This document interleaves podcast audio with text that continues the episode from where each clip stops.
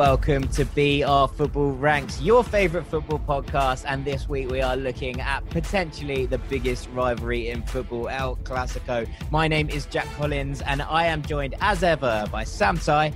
Hello, mate. Hello, May. And Dean Jones. Hello, Jackson. How are we? We good? Sam, I imagine you must be over the moon because there is no Ballon d'Or ceremony, and that means that you aren't going to have to write a Ballon d'Or power rankings, and it means your Twitter mentions are going to be like filled with about fifty percent less hatred than they normally are year on year. Uh, yeah, it's going to be a, a good 50% cut. I'm really pleased that there's no Ballon d'Or. But when you said, Sam, you should, I bet you're delighted, I thought, well, I ranked the reasons why I'm delighted in my head naturally because that's how my brain works. Number one, Granada made it into Europe. Yeah, that is true. Yeah, well done. Congratulations. Number two, I got a prediction right for once. Real Madrid did actually win La Liga. yeah, I get You've, to sing uh, about that. I get to sing about those because I don't have you're, very you're often. having a, you're having a week. And then three, yeah, no Ballon d'Or. Oh, fantastic. I hate the Ballon d'Or. Obviously, everyone loves it, so we have to talk about it all the time. And I get that. I get that. It's part of the machine. But uh, yeah, my Twitter mentions uh, will be very will be very much better off as a result of this. And I also just think like the general football population will be like twelve percent happier, and just won't be aggressively shouting and screaming at each other in the lead Mm. up to the award, which will be nice. Can't go to the Ballon d'Or ceremony and have steak and red wine and stuff afterwards.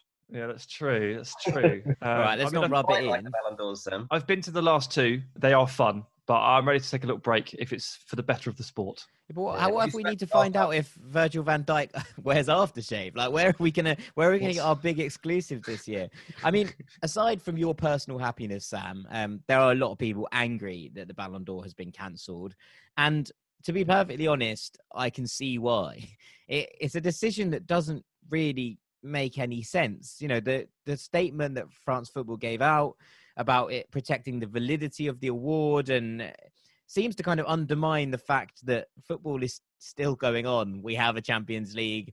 And at no point had I thought up to that point that any of these things were tainted or, you know, I came out and there was all this chat about Liverpool's tainted title and it was nonsense, frankly. And we've come to terms that this Liverpool side are more than worthy champions. Real Madrid, more than worthy champions in Spain. And Bayern Munich, more than worthy champions in Germany. And, and you look at these things and you think, okay, but I hadn't thought up to this point there was any sort of asterisk. But now the fact that France football have come out and said, "Oh, we don't think this football's this season's football has been, you know, sensible enough to award this award," makes me reconsider that. And I, I think that's unfair because I don't think that you can just suddenly be like, "Right, no, football doesn't count this year." No, I think it's really weird. I think it's it's really really strange. The only thing that we are missing from the football calendar is the Euros, which, like to be fair, does play a, a pretty major part in the Ballon d'Or rankings. But you just you just adjust what you're watching. You just also, the they'll just now show. be in next year's Ballon d'Or rankings. Like, it's not like we're suddenly going to ignore them. Yeah, it's I just I did find it really strange. I started going down the rabbit hole of some conspiracy theories and things like that, and I decided to jump straight back out of it. But I do think that fundamentally to not have a Ballon d'Or this year is odd. And if they were looking at protecting the validity and the integrity of the award, I think they should look a little bit closer to home and start judging it over an appropriate time period, such as over a season's basis rather than a calendar year, which literally no major European league runs their league on. So like there's, there's there are problems with the Ballon d'Or, and it's not that it's not that everything was behind closed doors. So look, I'm just happy that I don't have to deal with this uh, for the rest of the year. Well, you haven't finished with it just yet, I'm afraid, Oh. because I'm going to ask you who would be your current front runner for the Ballon d'Or. And uh, Dean, I'm going to give you a minute to think about it. Sam, you're going in hot. Yeah, I mean, uh, this is, I guess it's kind of easy for me be- to make this call because I had done a behind closed doors article, which was ranking the best players that have played solely on the behind closed doors action. Um, and I came out to the conclusion that Robert Lewandowski has been the best player behind closed doors. And it's not as if he was any slouch in January and February either. So he'd be my pick. And while I'm absolutely, I'm just gassed that the Ballon d'Or has been scrapped, Lewandowski should be really, really, really annoyed because he, I think he's the front runner uh, for this one. He's scored tons of goals, 21 this year, 12 in 10 behind closed doors, which is a phenomenal record. Scored in every single game he played except one. Uh, the last goal he scored was his chip over Hradecky in the Pokal final, which was just beautiful. Like he has been sensational, and he will be feeling pretty annoyed right now. I I can guarantee, and I think he was in, in pole position. Okay. Dean, I'm going to go to you. I, I know you're a big Papu Gomez fan.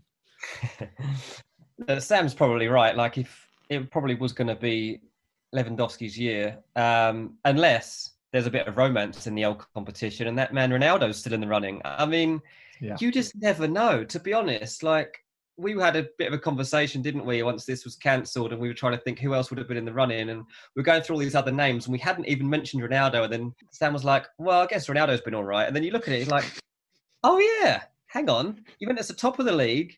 He scored 20 goals since the turn of the year. I think he's only failed to score in one league game since restart. Um, he's still in the Champions League. If he turns that tie around and pushes them through, and then does that again." Suddenly, he would have been the front runner for it. Um, it. It just doesn't take a lot for Ronaldo to suddenly jump over everybody to, to win this award. And I think that he actually gets priority over everybody. So if Ronaldo has a season that's just a little bit worse on the personal front to Lewandowski, but wins a few other team prizes, he gets it.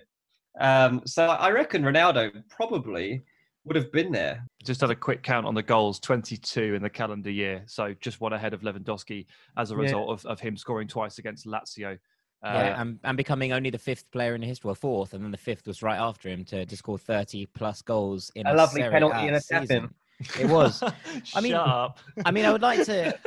I'd like to raise if you are putting that in, then Messi's actually got 15 goals and 15 assists, uh, Yeah, which makes unreal. him the highest goal contributions in 2020, even though he hasn't had a particularly good season. But that said, I would be giving mine to Karim Mercedes Benzema. Um, 23 games, 12 goals, four assists, one La Liga trophy. But more than that, the way he's sort of led this Real Madrid side to the trophy, the way he has just put his kind of body on the line, but also, you know, on top of that, that we look at those back heels. We had those moments and we were like, Benzema's just turned on the source. And it, it doesn't matter. He's just become such a figurehead for this side. And after so much criticism and so much, you know, discussion of how he might need to be replaced, how he doesn't bring the goals that Real Madrid need, he has just stepped up his game again and again and again. And I think it's probably about time that someone put some respect on Benzema's name because the man is a- genius and should be recognized as such. Yeah, well, we all love him here, obviously. I think he's probably in that slight tier below, uh, maybe like Lewandowski and Ronaldo in this Ballon d'Or hunt, but he's right up. He's right in it, top top five, top six, or whatever it is. And Well, uh, if Real Madrid go on to win the Champions League, you'd have Ah. to say he'd become a front runner. Yeah, I mean, it depends how good he is, but yeah, if they win it, it's obviously because he was good. So I think that's a pretty safe prediction to make. Well, talking of Real Madrid, it is about time we got onto this week's main topic, which is Real Madrid themselves and, of course, their bitter rivals, Barcelona. So after the break, we're going to be joined by Phil Kitromilides from the Spanish Football Podcast, who's going to tell us what life has been like in Madrid. Welcome back to BR Football Ranks, where we are delighted to be joined by Phil Kitromilides from the Spanish Football Podcast. Phil, thank you so much for joining us. And thank you for practicing my surname and pronouncing it absolutely perfectly. I, I try, I try really Yes. hard. Um, let's talk Real Madrid because it's been some weeks, right? And and what's the reaction been like to to the title in Madrid? How have the fans celebrated? How have the players celebrated? And how have the celebrations been around the city? Yeah, I mean, there haven't been any celebrations around the city. That's been quite striking. Um, Real Madrid put out a statement on the club website saying, please, if we win tonight on Thursday, don't go out and celebrate. Don't go to Plaza Cibeles, where they usually go and congregate. Please stay at your in your home. And people did. Um, there were no images of no any celebrations at all. So from that point of view, um, it's been a bit strange because we're used to seeing tens and tens of thousands of Real Madrid fans gathering in in Cibeles, but there wasn't anyone there, and that was actually really good to see. I think people were a bit worried about what might happen, but they were uh, very relieved to see that Real Madrid fans heeding the uh, the advice and the uh, the desires of the of the club and the and the and the police as well. Um, is a really big deal for Real Madrid. I've been living here for eight years, and this is only the second league title that they've won. There's been a serious domestic domination by by Barcelona, and to take this title off them, albeit in difficult, uh, hopefully unique, unrepeated circumstances, is a, is a really big deal. So everyone's really really happy, but obviously they couldn't celebrate it as they as they would have liked. That is pretty mad, isn't it? You've been there for eight years, and this is only the second Real Madrid title that you've seen. You never would have thought that when you moved there. I mean, I've seen a lot of Champions Leagues, Uh, yeah, but yeah, but only the second league title. So, um, so yeah, it is. It is. And um, I've never seen Zidane as euphoric as he was on Thursday night. Not after the first, second, or third Champions League title. Not after his first league title. Um, nothing. This this was this was this was special. I think for him. And he always says, you know, the league is the most important thing. It's about the day to day. Day to day work is the most important thing for me. He repeats that phrase again. Day to day. The day to day. And um, yeah, he was absolutely delighted. Really, really happy because um, he, as he always says, the league is the one that shows you that you have been the best team, and they have been the best team in Spain this season. He's probably had to repeat that over and over again because I think he had to convince some of the players that that was the case. I mean, from from the outside looking in, at least over the years where they were in the Champions League, it felt like uh, that crop of players, as successful as they were on the European nights, obviously cared about the Champions League more than they did La Liga. And Zidane has actually had to repeat that over and over again to just make sure that they all get on the same page as him, and they have done.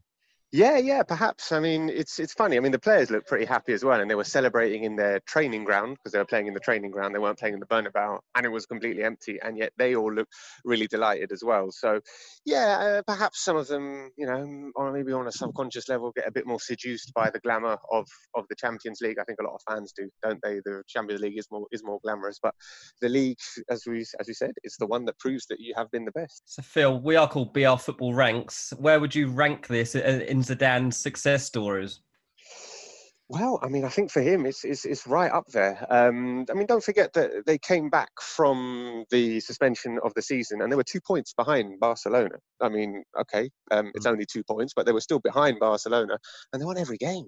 Finished five points clear of them. It's a really big turnaround in a in a relatively short space of time. So yeah, I think this is this is right up there. Obviously, his league title in 2017 that was also accompanied by a by a Champions League title as well. So league and Champions League double is a pretty good season. But yeah, I would I would say that this is this is right up there. Um, and because of the difficult circumstances with which it was it was played in, and he, he spoke a lot about those difficult circumstances about um, getting the players to work hard while they were at home and then come back and train and training really hard as well. So this is right up there. It's, it's, it's a really big deal. If you were to um, look at the squad and the way that they've managed to get over the line, who would you rank as the three most important players in in this La Liga title success? Um, people obviously pick out the same names, but for you, who's the one, two, three?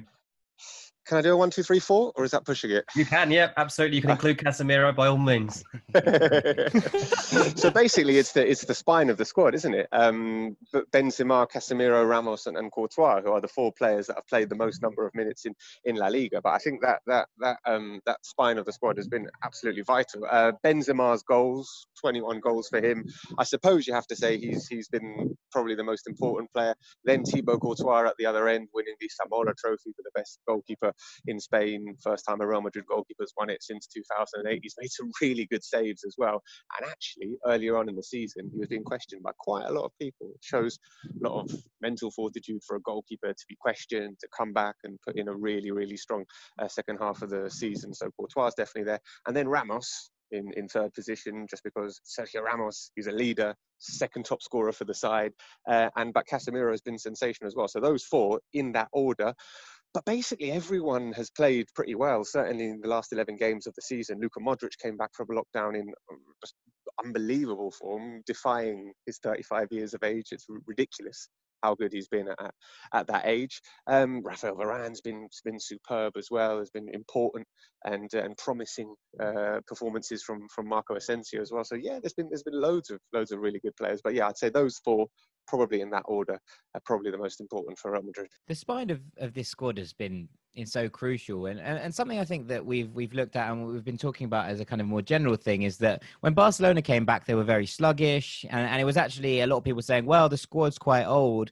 but uh, as you pointed out there you know Luka Modric came back from the break you know, with a renewed vigor. Sergio Ramos was unbelievable. Benzema. These aren't players in the in the sprites of their youth either. You know, and you know, it, it's, it's easy to say about Barcelona, be like, oh, it's an aging squad, and the players took a while to come back, but it just didn't seem that way for for Madrid.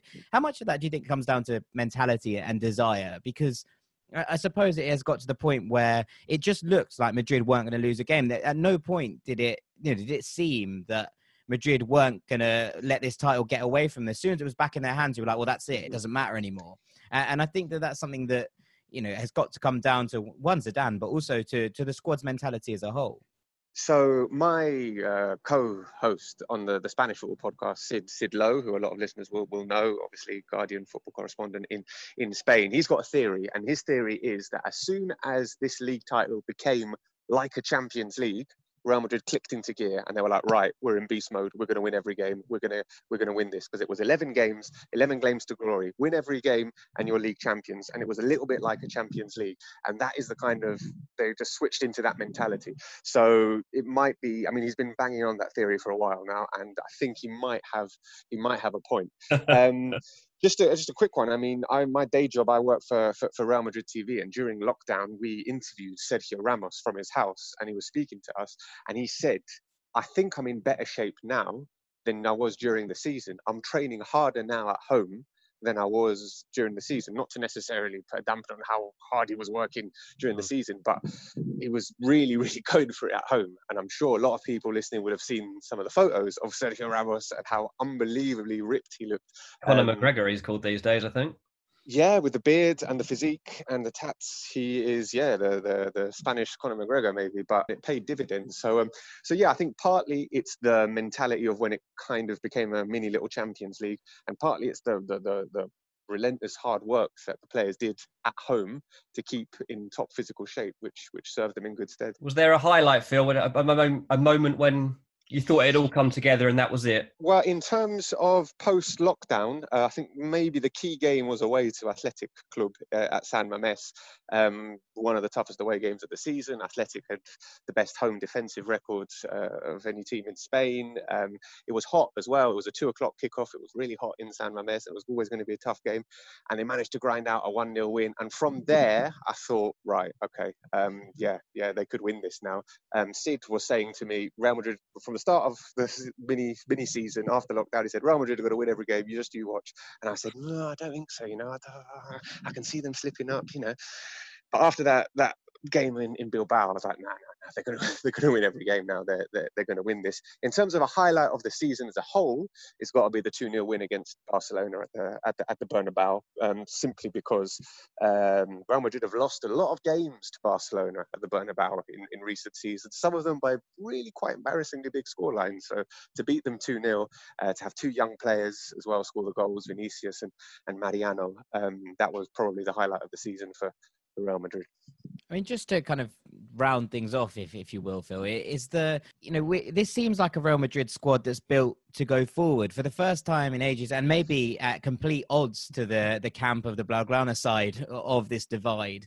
It, it seems like a club that knows what it's doing, that's well equipped for the future, that seems to have its you know it, its its its own house in order, if you will. Hmm. Um, and you know, looking forward to next season and and how how do you see things playing out? And obviously, there's the Champions League in the middle of this, and you know, the Champions League, especially this year, is going to be more of a lottery than ever. So I find it hard to to look at that and be able to be like, okay, we're going to predict that this or this is going to happen because of the way that it's going to be played out in in that kind of format.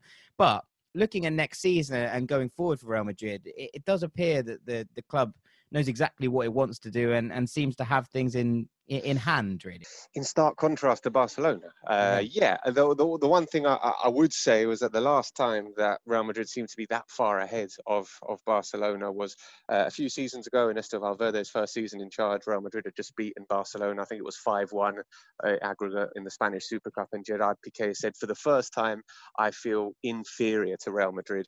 That season, Barcelona finished 17 points clear of Real Madrid. And the season after that, I think they finished 19 points clear of Real Madrid. So it doesn't necessarily mean that um, we're going to see a period of dominance now for Real Madrid.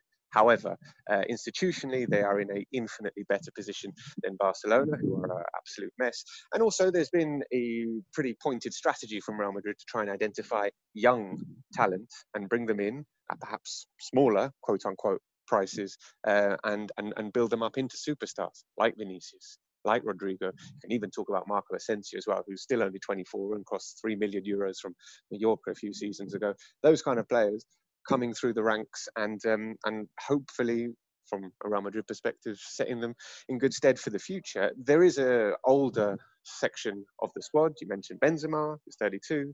Mm. Ramos is 34, Modric is 35, but they're all probably, I, I, mean, Benzema and Ramos have probably had one of their best ever seasons for Real Madrid just now. Luka Modric has had an incredible end to the season as well, so they don't look like they're slowing down anytime soon. And yeah, Real Madrid are planning for the future with Fede Valverde in midfield as well, who's, who's, who's 21. Tony Kroos is 30. Casemiro is only 28. He's got a good few years to go as well. So, so yeah, I'd um, I'd I'd agree with you uh, cautiously that, that that that Real Madrid look in much better shape than than Barcelona at the moment, and um, uh, that's that's good news for Real Madrid fans. Let's see let's see if Barcelona do manage to get themselves in better shape institutionally, but it doesn't look like that's going to happen anytime soon. No, no, very much not. Well, Phil, thank you so much for joining us. It's been an absolute pleasure to have you on the podcast. Yeah, no, thanks for having me. Nice to speak to you. And uh, where can our listeners find you for the uh, the remainder, well, for the for the summer break and beyond? Yeah, we do the Spanish Football Podcast. Uh, we're taking a break over the summer, but we've got a Patreon, patreon.com forward slash TSFP if you want specific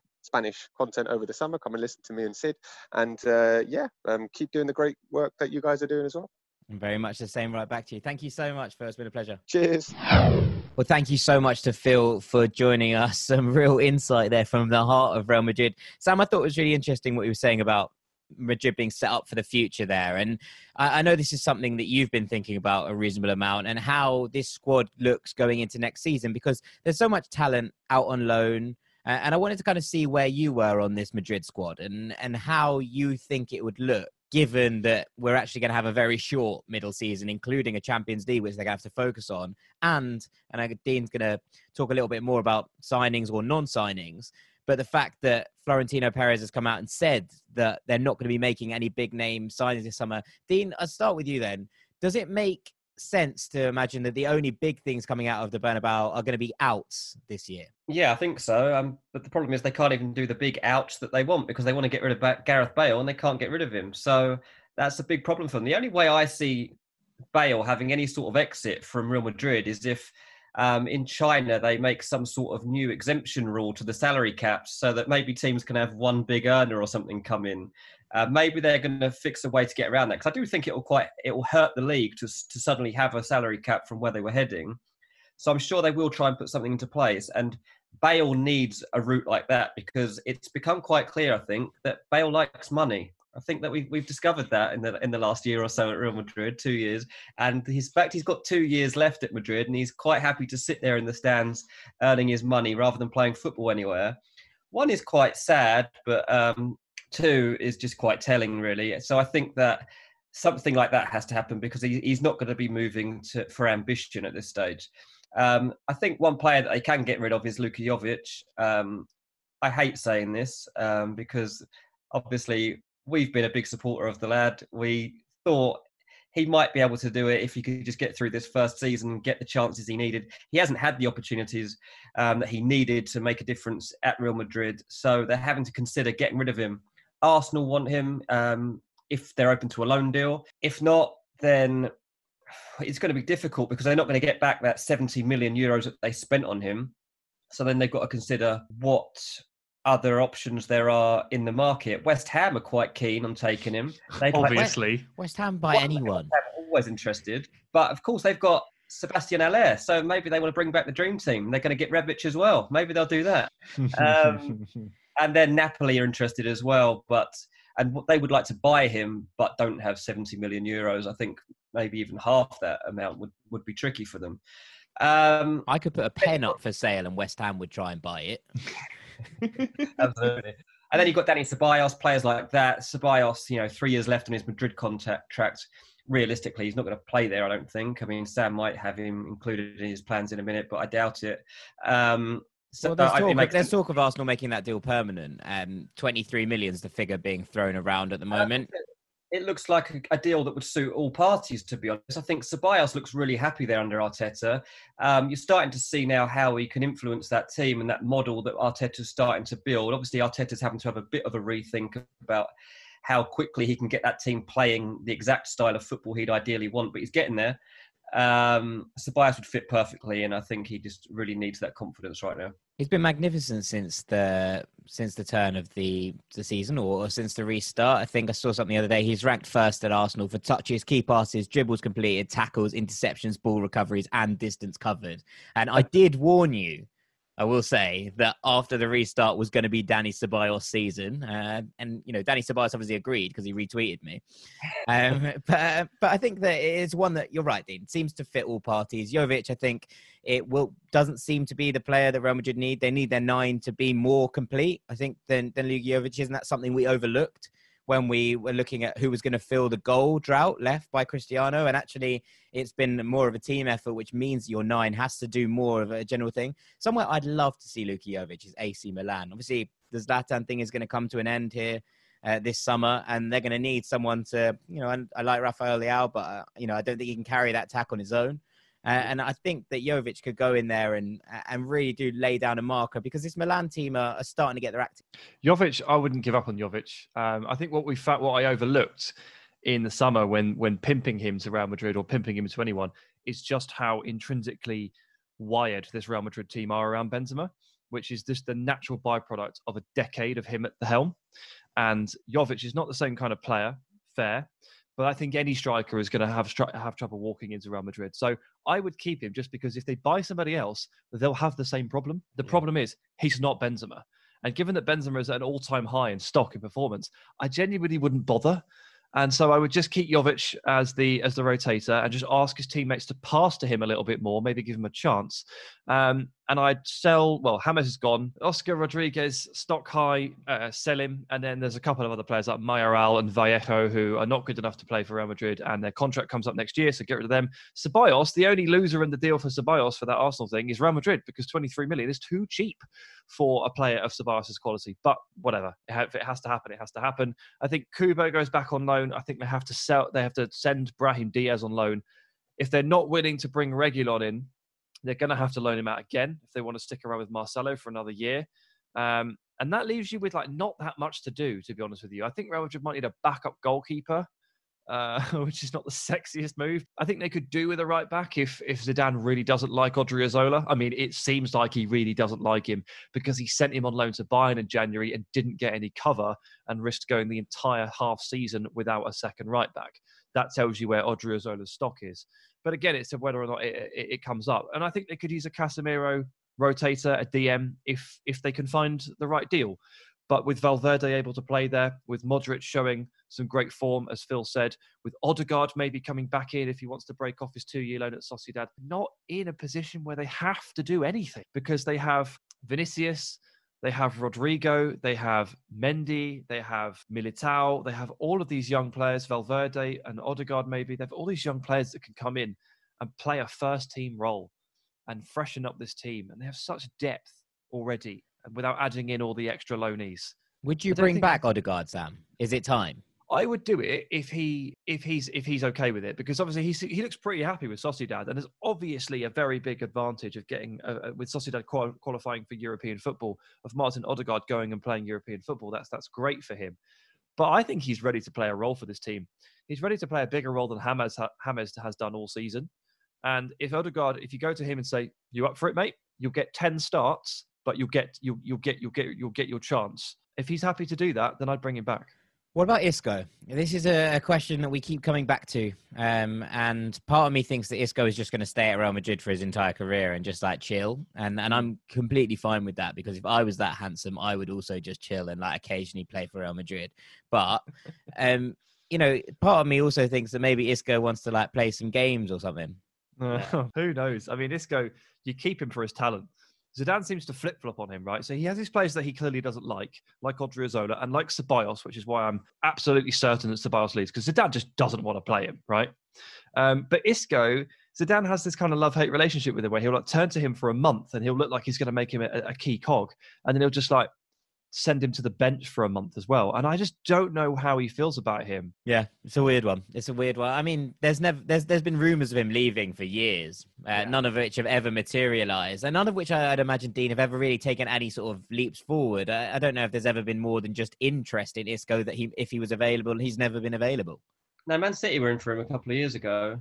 It's maybe three years ago now. Um, and that was quite genuine. I think at that stage, they the way that City were being built, and I think Pep thought he could he could use Isco, but at that stage, Isco didn't want to leave. Still thought he could become a key player at Real Madrid. Uh, I don't think he's ever going to be a key player at Real Madrid. I think you've just got to, at this stage of Isco, accept that you just want to be a player at Real Madrid um, and be happy with that. I mean, there's nothing wrong with that. You know, to have a, a career as long as he's going to have at Real Madrid is something that most players would do anything for. Um, and there's always that chance that you do start going to other clubs. And if that next move doesn't get, work out well, you might be sat on the bench somewhere else because confidence plays such a big part in a player like Isco. Um, we'll have to see. I mean, we'll see what kind of season Eden Hazard has as well because, you know, he's admitted that this has been the worst season of his career. Uh, 21 games, one goal, seven assists, 24 injuries. Um, it, hasn't it hasn't gone well for him since the move. Obviously, I mean he's got a La Liga title on his under his belt, which is nice, and still in the Champions League, uh, just about. So um, that's interesting for, for him. But I want to see what we get out of Hazard next year. But if if not, maybe Isco can kind of be motivated to put him under pressure. I don't know. Um, I don't. I just don't see the role for Isco with with Haz- the commitment to Hazard of 100 million euros, and obviously the knowledge of how good he is. The fact that they don't play with a number 10 any longer um, the potential of Odegaard coming in to play that 8 slash 10 role, the fact that you've got to get Vinicius minutes, the fact that Rodrygo needs to play, the fact that you can't get Bale off the books.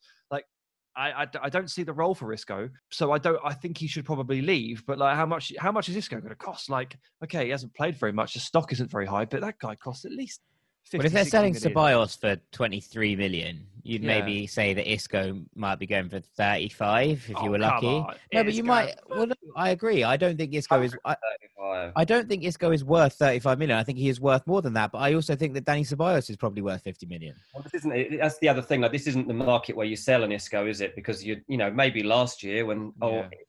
This year originally might have been a good year because it looked like there's going to be a lot of money thrown around. But now that's probably not going to be the case. You know, what's he going to be offered? Like Everton or, or something like that? Like he can't Yeah. be going down that that kind of street. It's a Well- buyer's market, not a seller's market, because of the coronavirus. And if you are a, com- a club like Real Madrid with so much money and an ability to swallow like the wages of these players, you're better off holding on to a player like Isco. Yeah, that's just not a bad shout. Well, I mean, let's flip the script a little bit here, and and let's go from a club who seem to have their house very much in order to a club where the house has been blown up and uh, everything seems to be all over the street. Um, and let's talk to someone on the Blaugrana side of the El Clasico divide, Mr. Rik Sharma. Welcome back to BR Football Ranks. We are delighted to be joined by a man from the other side of the El Clasico divide, Rik Sharma, a Spanish football journalist based in Barcelona. Rik, thank you so much for joining us. Thanks for having me on. It's um, it's not gone to plan, has it? Basically for Barcelona, and, we've spent the first half of this episode basically discussing how well it's gone for Real Madrid, and everyone in in the white half of, of this kind of divide is is over the moon at the moment, and things don't look so good from a Blaugrana perspective. No, things look very bleak indeed. The only saving grace is that the Champions League is still to come. That's their only hope of winning anything this season now. And if they can win that, it will suddenly make everything seem a lot better. Kind of how, like for Real Madrid over the past few years, they've done terribly in La Liga and then have just washed it all away with a Champions League win. So if they can do something in the Champions League, that'll be really good. But there's been a lot of big problems for Barca.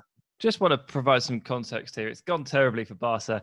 82 points. Uh, you know, fans of other teams, fans of the large majority of teams around the world would just love to get 82 points. But in Barca context, it has just gone spectacularly wrong, hasn't it, Rik? And we wanted to talk to you about maybe if you could distill, uh, maybe in three reasons why, given we're all BR football ranks, you know, as to as to how this has transpired. Sure. Yeah, I know. 88, that many points is, is is huge compared to most other clubs. But for Barca, it's not good enough, especially when they've won the league more often than not in the last decade. I think eight times in the last 12, 13 years or something, Barca have won La Liga. So when they don't win it, there's a big problem. One of the reasons for me is the build of the squad. It's an older squad. We've seen that. We've seen how a lot of the key players are into their 30s. Messi's 33, Sergio Busquets just turned 32. Uh, and when you have a three month break during the season, it's harder for those older guys to come back and immediately be on it. And we, Barca have got some good young players too. We've seen Riqui Puig and Ansu Fati this season. When they've been given the chance, they've been good, but they haven't been completely trusted. A little bit more under Quique Setien than under Ernesto Valverde, but still not enough. I would have picked Riqui Puig and Ansu Fati more since the restart. They both played against Bez. Barca won 5 0 in the last game of the season. And they were fantastic. And another big blow in terms of the squad was upon the restart in the first game, Frenkie de Jong suffered an injury against Mallorca. Barca beat Mallorca in that first game back. But then De Jong was out for a month, which was basically the rest of the season. He's, he only made his comeback against Osasuna, which was the, the final game in which Barcelona could still fight for the title, and they lost that. He only had 11 or 12 minutes off the bench. And missing him hurt because, I mean, I'm not saying he had the best season. It was a solid debut season. He wasn't as good and as effective as he was for Ajax last year, but he, he was instantly a key player for Barca. He was in the side and he was starting every single match. So to lack him in the last crucial few weeks of the season was a big blow too. Yeah, the key assets, outfielders anyway, that are sort of sub 30 for Barca. The list is so small. And when you reduce it even further by losing Frenkie de Jong for a month, it's tough. I mean, the point about the older players, I guess with Real Madrid, we've seen Sergio Ramos come back, it, it better, looking better than ever defensively. I would, I would argue and Karim Benzema, you know, Mercedes Benzema, as we love to call him on this podcast, like he's just he's just been incredible. I guess maybe the difference there is that there are two players that are 30 plus there rather than like a horde of them, right? Yeah, exactly. I and I think Ramos we'll we'll get we'll get on to Barcelona's mentality a bit later. Uh, but Ramos just has a uh, an absolute winning mentality, and I, I don't think I think during that every day during the three month break, he was probably thinking about how he could help drive Real Madrid on to win the league and recover the ground in Barca because they came back with a two point lead, Barcelona. So it was in their hands and they threw it away. Yeah. Yeah, I mean, and, and taking on from from your point, Rik, I think something that's interesting, and Sam and I have discussed at a reasonable length before. Is you've you said there about Riqui Puig and about Ansu Fati, but also we haven't seen you know this pipeline really explode into life. You know, Sergio Roberto obviously has come through, but aside from that, you see actually quite a lot of these players who are supposed to be the next generation of, this Barca system, you know, farmed out. We never saw Carlos Aleñá really get much time in the team. We never really saw uh, a lot of these players. And, and when Setien came in, he talked a lot about Alex Collado being a player that he, he, he thought might feature. We haven't seen anything of Alex Collado. And the kind of mood around the whole thing seems to be that the pipeline has kind of dried up. And i think that that's hurting people. And you know there was people like even if you go back a little bit further sergi samper was was hailed as this kind of savior and he's off in japan sort of floating around not really doing anything. And, and there's so many different elements to this but it does appear that that kind of pipeline that fed the glory years of these last 12 13 years as you said appears to have not been trusted or ha- has stopped producing the top level talent that it once did. Yeah, I would completely agree with that uh, in terms of it's not being trusted. I think the talent is still there. I mean, Serge, speaking just about Sergio Samper, I think injuries were a big problem for him. He might have been he might have been someone to break the sort of recent pattern of those players not getting into the team, but he just had terrible luck with injuries. I think Carlos Aleñá might still make it at Barcelona. I expect. I mean, it depends who the coach is next season it might not be Quique Setien. Uh, I expect Aleñá will get a chance next season if if the coach is, is kind of in favour of that. It's a bit difficult now they've signed Pjanic from Juventus because that kind of blocks up another midfield space with an older player. I mean, he's 30 odd, so it's it's not ideal. But there are good talents at La Masia. Riqui Puig and Ansu Fati are those two you have to say. I mean, they've actually had the chance this season. They look to me, especially Riqui Puig, he's he's going to make it. I think he is going to be quality. He is doing stuff we haven't seen play, young players do at Barcelona since Iniesta, since Xavi Hernandez. The other thing is football these days, and it's cranked up in the last few years, has become so results results focused. Yeah. Ten years ago, you could have a bit more time. You could have these seasons. You know, you would still get in trouble at Barcelona, Madrid if you had a bad season, a disaster of a season. But it was fine to give players like Pedro or players like Xavi and Iniesta the chance to come through. Play Collado. If, if, if you've got like top class professionals in the squad, Arturo Vidal on the bench for Barca and Collado's in the team, then and Barca don't win, then there's just like so many excuses and reasons for people to sack you. Because how could you not play Arturo Vidal or Ivan Rakitic when you're playing Collado and you lose the game? There's just no there's no time and there's so much pressure for these coaches now. Yeah, there's no room to, to room to bend them in. Let, us move on to uh, to the second reason, Rik. Second reason, I think for me, has been Quique Setien. I know you're you like Quique Setien, as you said earlier. I think everyone likes Quique Setien. He's obviously a very nice man. He's a very clever man. he's played great football at Betis. You know, it's it's he's he's just a good guy. But is he a winner? I don't I don't think he is. He's never won anything in his career. And when you've got players like Lionel Messi who have won absolutely everything by the World Cup and all the Spanish national team players like Piqué and Busquets who have won absolutely everything. I mean, it's kind of hard for them to respect and follow him fully. Like, you know, these guys have seen it all done. Setien comes in. And I mean, Setien's attitude from the start has not quite been right for me. He's come in and he's talked about how he was walking in the field with the cows uh, you know, in his, his press conference when he was announced, you know, and then suddenly he's Barca coach. It feels like he's a competition winner, to be honest. I mean, I not I don't want to so be too. mean. I know. So mean. I know, but but but really, I mean, maybe it's just that he's such a generous and unassuming and a nice man, but it really doesn't feel like he's got the steel that you need to to harness a squad with such big personalities and and massive characters that, that Barca have. And say what you like about Ernesto Valverde, and I know a lot of international Barca fans at least do do do have do hold him in bad opinions. And sure, Barca weren't playing lovely football with him in charge, but he won the league twice, and then he was sacked with Barcelona top of the table. So I mean, like he right now is looking at this like you know I did everything I could. I left Yeah. with Barca two points clear at top of the league, more or less. Valverde is uh, a different, different to Setien in the way that he can shrug off criticism as well, right? So he had this kind of like um, this approach where, like, if you would criticize him or you'd say something to him that is provocative, he just everything is water off a duck's back with Valverde. He can handle the pressure and he can handle the narrative surrounding surrounding Barcelona. And Setien is probably yeah, just a little maybe a little bit too philosophical, a little bit too like in the clouds at times.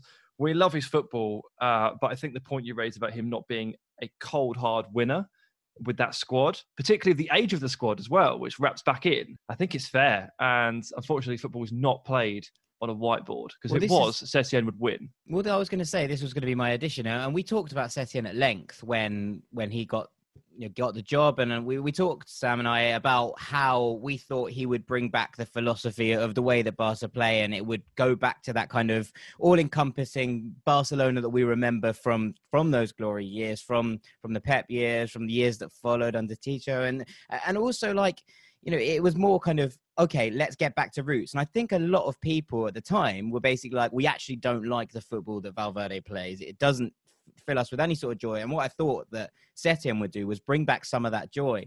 I think the point being that that hasn't really happened. It hasn't gone in the way that if, if Barcelona had lost the title and they'd gone back to playing dizzying football that sent opponents into the mud time and time again, I think there would be less criticism on, on the back. I think it would have been like, okay, we were beaten by Real Madrid because they ultimately just won more points. But if it had been a return to that stylistic kind of element, there would have been something to hang on to.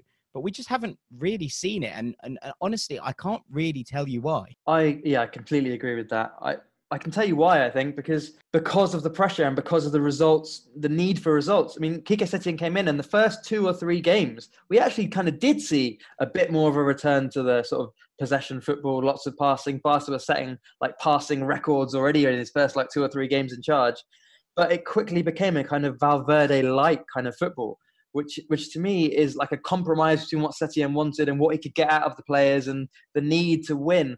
And I mean, he, he was often complaining in the early weeks that the players didn't quite understand what he wanted of them, which when you come in in the middle of a season can be an issue because when you're playing two games a week, you're right into the kind of Champions League and, and La Liga. You're you got, got no time for coaching these players and kind of explaining what you want and stuff. You just have to keep going from game to game, game recovery session, game recovery session. There's not much time for kind of building in your ideas. And then maybe during the three month break, he could have got some more of what he wanted the players to do across. But equally, I mean, it's difficult, isn't it? No one likes doing stuff over Zoom. No one likes doing stuff over uh, kind of online. What are you I saying I- about this podcast, Rik? Yeah. well, you know, you can't always you can't always get the point you want across. On, I mean, who knows if the players are going home and what? I know he's he's watching his DVDs and stuff. I know he's not there now. There's a funny story about Jeremy Mathieu, former Barca player. This was actually when he was at uh, Valencia, I think. He was sent he was sent home with a bunch of uh, DVDs to watch that I think Unai Emery had given him. Yeah. Uh, and and then and they asked him uh, like what uh, what happened, uh, what he thought of the DVDs, and he was like, "Yeah, boss, it was good. I watched everything." And Emery was like, "Well, actually, we didn't put anything on these discs that we we gave you. We just wanted to check if you were if you're actually watching these." I mean, who knows if these players, especially the ones we've said who are older, who have been there and done that, are you know completely completely focused on okay, I need to learn this, need to get this right for Setien, Hmm. or are they just thinking, "I've done this, I know what to do. I'm a I'm a World Cup winner. I'm a multiple La Liga winner." Yeah, no, it makes perfect sense. I mean, if if that's number two, Rik, what's number one? Well, it ties into that too. It's the mentality of things. Barca have had a more fragile mentality than Real Madrid for a long time. Real Madrid came back to this sort of mini La Liga with with a tournament mentality. They knew win X many games. It was ten in the end. They needed to win because of Barca's draws and, and defeat Barcelona, and we lift this trophy because obviously Barca had the lead when they came back. So it didn't actually matter what Real Madrid did if Barca had the right mentality themselves. If they just thought, okay, we just need to win, it's in their hands. But they drew against Sevilla, drew against Celta, drew against Atletico, and then lost against Osasuna. And we've seen this before. We saw it last season. They go to Anfield with a 3 0 lead in the Champions League and they lose 4 0. They let Divock Origi score two goals against them. Georginio, Wijnaldum scored two goals against them. And the season before against Roma with a big lead in the Champions League, lost 3 0. They did, and like you look at these games, the Sevilla draw was the first one in which they lost the initiative. They just didn't have the guts and the gumption to go for it. It wasn't until like really late in the game they were throwing anything at Sevilla. They were just like, okay, you know, you know, we've got to be careful here. Sevilla are a good team. It's like, well, if you're going to win La Liga, you have to be you have to be going to the Sanchez Pizjuan and winning. You can't just go there and think, okay, we've got to be careful. Not when there's so few games left. And all this, all this mentality has been summed up by what Lionel Messi has said recently. He's come out and he's even said it. He's like, teams are beating us for the word is ganas, they say in Spain, which is like desire and enthusiasm. Teams are beating us on on intensity, which is which is ridiculous, really. Like he's right. P- teams are are playing Barcelona and they don't have better players no team in La Liga, apart from maybe Real Madrid, have better players than Barcelona. But plenty of teams are giving Barcelona a good game. And Messi's words always have a big impact. And it kind of worked because Bartomeu and Setien had a crisis meeting. In the end, it seems to have been resolved that Setien is going to stay for the Champions League and potentially not for next season. I mean, if they win the Champions League, maybe he'll get a chance. I don't. Other than that, I don't think he'll be there next season, Setien. But uh, they had a reaction against Alaves. They won 5 0 the much better performance. Obviously, it doesn't mean too much because Alaves weren't playing for anything and the pressure was off. You wonder why Barcelona can play like that when the pressure's off. It's because of the mentality. Mm, yeah, absolutely. And also, you wonder why when you see Riqui Puig, to bring it full circle, when you see Riqui Puig put in a performance like that. Now, Riqui Puig didn't turn into that player in the last four weeks. He's been that player for at least a year, if not two, because this is a guy in the UEFA Youth League who's shone and just ripped teams apart. So why are why is it taking that long for that to happen? And then, of course, why is it only against Alaves and an absolute dead rubber that the other players can catch up to that level? It's really sad to see. I mean, yeah. taking that forward, Rik, how how do you see this sorting it, well, not sorting yourself out. How do you see it being resolved? Because there's so much going on behind the scenes at Barcelona. Every single time we have these conversations, everything is kind of ghosted, I suppose, behind it by the fact that there are these massive divisions behind the scenes. There is a presidential election coming up in the next year and a half, I believe. There's a whole, you know, a whole set of things that almost over the politics in Spanish football, I think, is potentially more prevalent than anywhere else in the world in the way that the clubs are run and, and the way that things go on behind the scenes in the public eye. And, you know, Setien may well, as you say, not get next season. And they might bring in, this, you know, been rumors of Patrick Kluivert taking over in the last week we've seen. And, you know, there's always going to be those rumors about Xavi being pulled back from Al Sadd, and, and, and those things are going to are going to carry on. But ultimately, is there more than that? Because Barcelona can't go out and spend again the way that they've spent in the last two years. One, because of the coronavirus outbreak, and two, because it's clearly not working. And I'm kind of interested as what your take would be on how the club turns it around going forward. Is it literally a case of do we wait until the presidential elections are done and then reset from there? I think that is what they're thinking about, yeah, because I don't think Xavi will come back until those elections. The idea is that he there's a candidate for the election called Victor Font, and the idea is Xavi is linked with him. So in Font's campaign, Xavi will come back, and that'll be the new era of Barca. I think the team is probably in a lot of trouble next season because they can't spend big. You know, maybe they will push everything they have to try and get Lautaro Martinez, and that will help because despite Suarez being, I think, the, uh, the fourth top scorer in La Liga behind Messi, Benzema, and Gerard Moreno, I don't think he's he's really beyond the beyond like an amazing finish or two. I don't think he's giving that much to the team. Messi likes him, but you see these balls played up to Suarez and he can't deal with him. He can't make runs that he used to and really like upset the defense. I feel like next season is going to be trouble for them. The coach probably won't be Setien unless he wins the Champions League. Like I said, who is it going to be? Who's going to come in for one year? Patrick Kluivert's been linked, but within Barca, there's been some sources that spoke to, to a newspaper called Diario Sport, one of the Barcelona newspapers, and they said that the idea of Kluivert, the sources told the paper that the idea of Kluivert taking over is some kind of a sick joke. Like it's not, a, it can't be a serious thing that happens next season. For me, the most likely coach next season could be B team coach Garcia Pimienta. I don't think that's. I mean, like he's well liked at the club and he plays the football that Barca like, but I don't think that's going to be a successful successful thing because there's no chance, absolutely zero chance that any of the players that haven't respected Quique Setien will respect this guy that's been coaching the B team and the youth levels. I just I can't see that being being a serious thing. It could be another year of player power. Potentially, the only way for Barcelona to look at next season in a positive way is to think, okay, so this is the year where we give these players a full season. We give Ansu Fati a full season. We give Riqui Puig a full season. We give Collado his chance. He gets to play. What about the players who are coming in, like Trincao? He's looked really good in Portugal. Yeah, Maybe he gets to have a bedding in season. Maybe Pedri, who's been at Las Palmas, gets to have a chance. I mean, uh, Pepe Mel, Las Palmas manager, was saying if I was Barca manager, I would have Pedri in the squad next season. Didn't Sure. Dortmund, didn't Dortmund or Mönchengladbach come out last week and say that they were really, really keen on taking him on loan next season? Oh, I would. I wouldn't be surprised. They, they've looked quality, and okay, we did say that it's hard to have time to to do anything at this level to give these young players a chance. But I think if But it's ever different. Barca If there's, if there's it- an acceptance that it is broken and nothing can fix it really until the elections happen, etc., etc., then maybe everybody goes, "All right, cool. Like we do need, we do need to take a breather here. We do need this pause." They'll say that, and then three games later, they'll be like, "Suck everybody," because Yeah. that's that's Hank- the in- handkerchiefs all over yeah, the gap. that is the intensity and the pressure that is at play at Barca. Um, I wanted to pick your brains on one more thing, which was the Pjanic Artur swap deal, in inverted commas. Um, mostly from an Artur perspective, because we, um, you know, a couple of weeks ago we, we we talked about this. I personally, I understand why Barca fans are upset with the, you know, swapping a 23 year old for a 30 year old and getting even older. Um, I get that, but I do feel like some of the Barca fans irritation with this deal is based on what they think Artur either could be in five years or is in their heads but isn't on the pitch.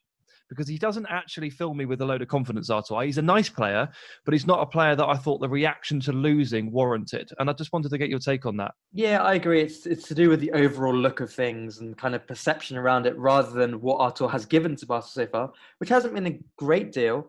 He's good on the ball. He keeps the ball brilliantly. I think that's his best quality is being able to hold on to the ball and pass it, but not always in a kind of useful way. I don't think he plays a lot of aggressive attacking passes. I think he's been disappointing in that front. He hasn't been kind of a midfield Xavi who can who can pass the ball through the lines and create chances. He's mainly been side to side, which is all very well, but you need someone to provide that creativity from midfield, and Barca have lacked that really.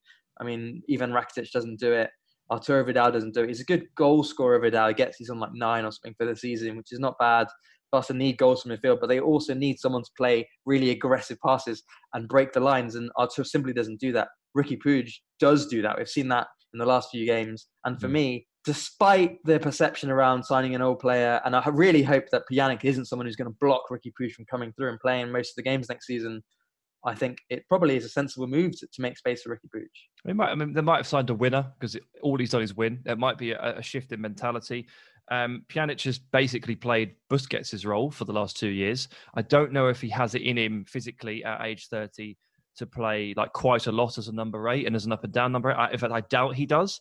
So my other question there is like, like how do you fit Pjanic and Busquets into the team because they technically want to play the exact same role? Although Busquets obviously turning 32, maybe he does need that breather. I, I don't know. There are other questions there, but Pjanic is a good player. In fact, we've argued he's he's literally better than Artur right now. I'd say, yeah, he he definitely is better at the moment. I there's no way I don't think I can see him playing in the Busquets role next season because Frenkie De Jong is there too, and he to me is the natural successor to Busquets. Uh, this season he's played more ahead of Busquets and sometimes in the Busquets role. We'll see him in the Busquets role against Napoli because Busquets is suspended for that Champions League game. And I don't know. I think the reason they've, the reason they've signed Pjanic is is balance in the books. They want to sell uh, Rakitic. They want to sell Vidal, make some money, get Pjanic in, you know, as part of the Arthur Arthur trade, make a little bit of money on that too, given the age gap between uh, Arthur and, and Pjanic. And then, but Pjanic is just filling filling up one of the midfield positions. They will need positions to be filled. I don't think he's going to be. I mean, it depends on the coaches, I suppose, but I don't think he's going to be a key player next season for us. He'll be someone who who's a safe pair of hands, comes in, like you say, he's a winner. But I, I simply don't see him playing 50 games next season, can I? No, so basically, he's like the new Rakitic before they've even got rid of the first Rakitic. right, uh, and that bombshell is why Barcelona have loads of issues. Um, so, uh, so I'm glad we've come back to that. Um, Rik, thank you so much for joining us. It's been an absolute pleasure. Cheers. No, it's been great, guys. Well, Sam, I wasn't expecting him to be quite so upbeat about the fact that everything is all over the shop at Barcelona. He literally laughed his entire way through what was essentially a post mortem. Uh, it was it was quite alarming, actually. Uh, but you know, I, I, guess if you don't laugh, you cry with this sort of thing. And Rik covers Barcelona, so um, it's you want things to be as nice as possible in your life. And if you have to put a put a smiling face on sometimes when the house is burning down around you, then fair enough. But it was certainly illuminating, and it hadn't quite dawned on me just how difficult next year is going to be for Barcelona. Actually, yeah. until he until he mentioned the the difficulties surrounding everything up until the new election, it doesn't feel like there is a reasonable way for for this to get back in order for at least another year, which is really concerning for a club of that size in that history. Yeah, I mean, Dean, we've talked at length in, in, various transfer podcasts and, and Instagrams and all sorts about how Barcelona kind of want to buy players, but also are kind of broke and it's all a bit of a mess. And yes, there will be players sold, but ultimately, you know, as, as, as Sam said, this isn't a market to be completely overhauling a squad by any stretch of the imagination. And that really does feel like what they need. And it, it doesn't look like they're going to suddenly be buying loads and loads of players. No, and I think that if they are going to do anything, then it has to be a significant transfer. I don't see any point in, in going for kind of squad players at this stage. You know, you've got to go for a Lautaro or a Neymar. Like maybe just spend your whole summer on trying to make something special happen rather than just signing a fullback that can fill in half the games or another midfielder. Um, something standout has to happen for them to not catch Real Madrid, leapfrog Real Madrid, and it won't take that much because, as Phil said at the start, like you can't always read too much into title wins and how things work out between these two clubs because it, it can so quickly change and it, you know we talked, you know, just a matter of weeks ago about this title race, and I said I expected Barcelona to win it. I couldn't see Madrid winning every game, um, but that happened. And and from the opposite side of that, there's no reason why Barcelona can't win La Liga next season. But I do think that they have to start thinking about life after Suarez, life after Messi, and we talk about this all the time. But at some point, you really do have to think about this. And the answer isn't Griezmann. Griezmann's not going to fill that void. Um, you need something else to happen. I personally think it's going to be really hard to get Lautaro out of there, out of Inter this summer. I think it's going to cost money that they're just not going to get together. Um, so that's going to be tricky. And the same with Neymar. But as I say, I just feel like something really significant needs to happen at Barcelona to just lift everybody. Yeah, it, it, does feel like Real Madrid are hugely in the ascendancy, Sam, and Barcelona are, are starting a period of decline. And, and nothing that either Phil or Rik says has massively changed my opinion on that. And I think it, you know, the, the feeling around both clubs is so different. But you could you could say that that swings quite regularly still, and and you would say that three years ago they, it very much felt like Real Madrid was in the ascendancy after you know triple crowning the the Champions League. You were like, well, this this team can do anything. And, and even with Cristiano gone, that kind of rehaul last summer looked like it was a really positive thing. It hasn't worked out for a lot of those players, and and it's very it's impressive how quickly this turns something. It does turn quick. I mean, at the heart of all of this, at the heart of everything we talk about, whether it's Barcelona, Real Madrid, whether it's any rivalry, any game, it, this this this is a game of football, and it is essentially ninety minutes of random chaos actions millions of them all happening at different times and literally anything can happen right? So you just can't predict this stuff. Like hazard joins for 100 million euros successes to ronaldo breaks his ankle twice can barely play football. Like this is the sort of stuff that happens right? Nothing is in football is linear so it doesn't mean 100% that barca are screwed but evidence suggests barca are screwed Well, and on that bombshell, I think we'll call this episode a day. All that's left for me to do is say thank you very much to Dean Jones. Cheers, mate. Thank you very much to Sam Tighe. Thank you. Thank you to Phil and Rik for their insights on both sides of this divide. It has been an enlightening episode, and thank you so much for joining us today. My name is Jack Collins, and it has been BR Football Ranks. Please do keep sharing it with your friends, keep giving us ratings, reviews on iTunes, the whole shebang. It all helps us to keep the rank squad going. We'll see you next week, gang. Take it easy.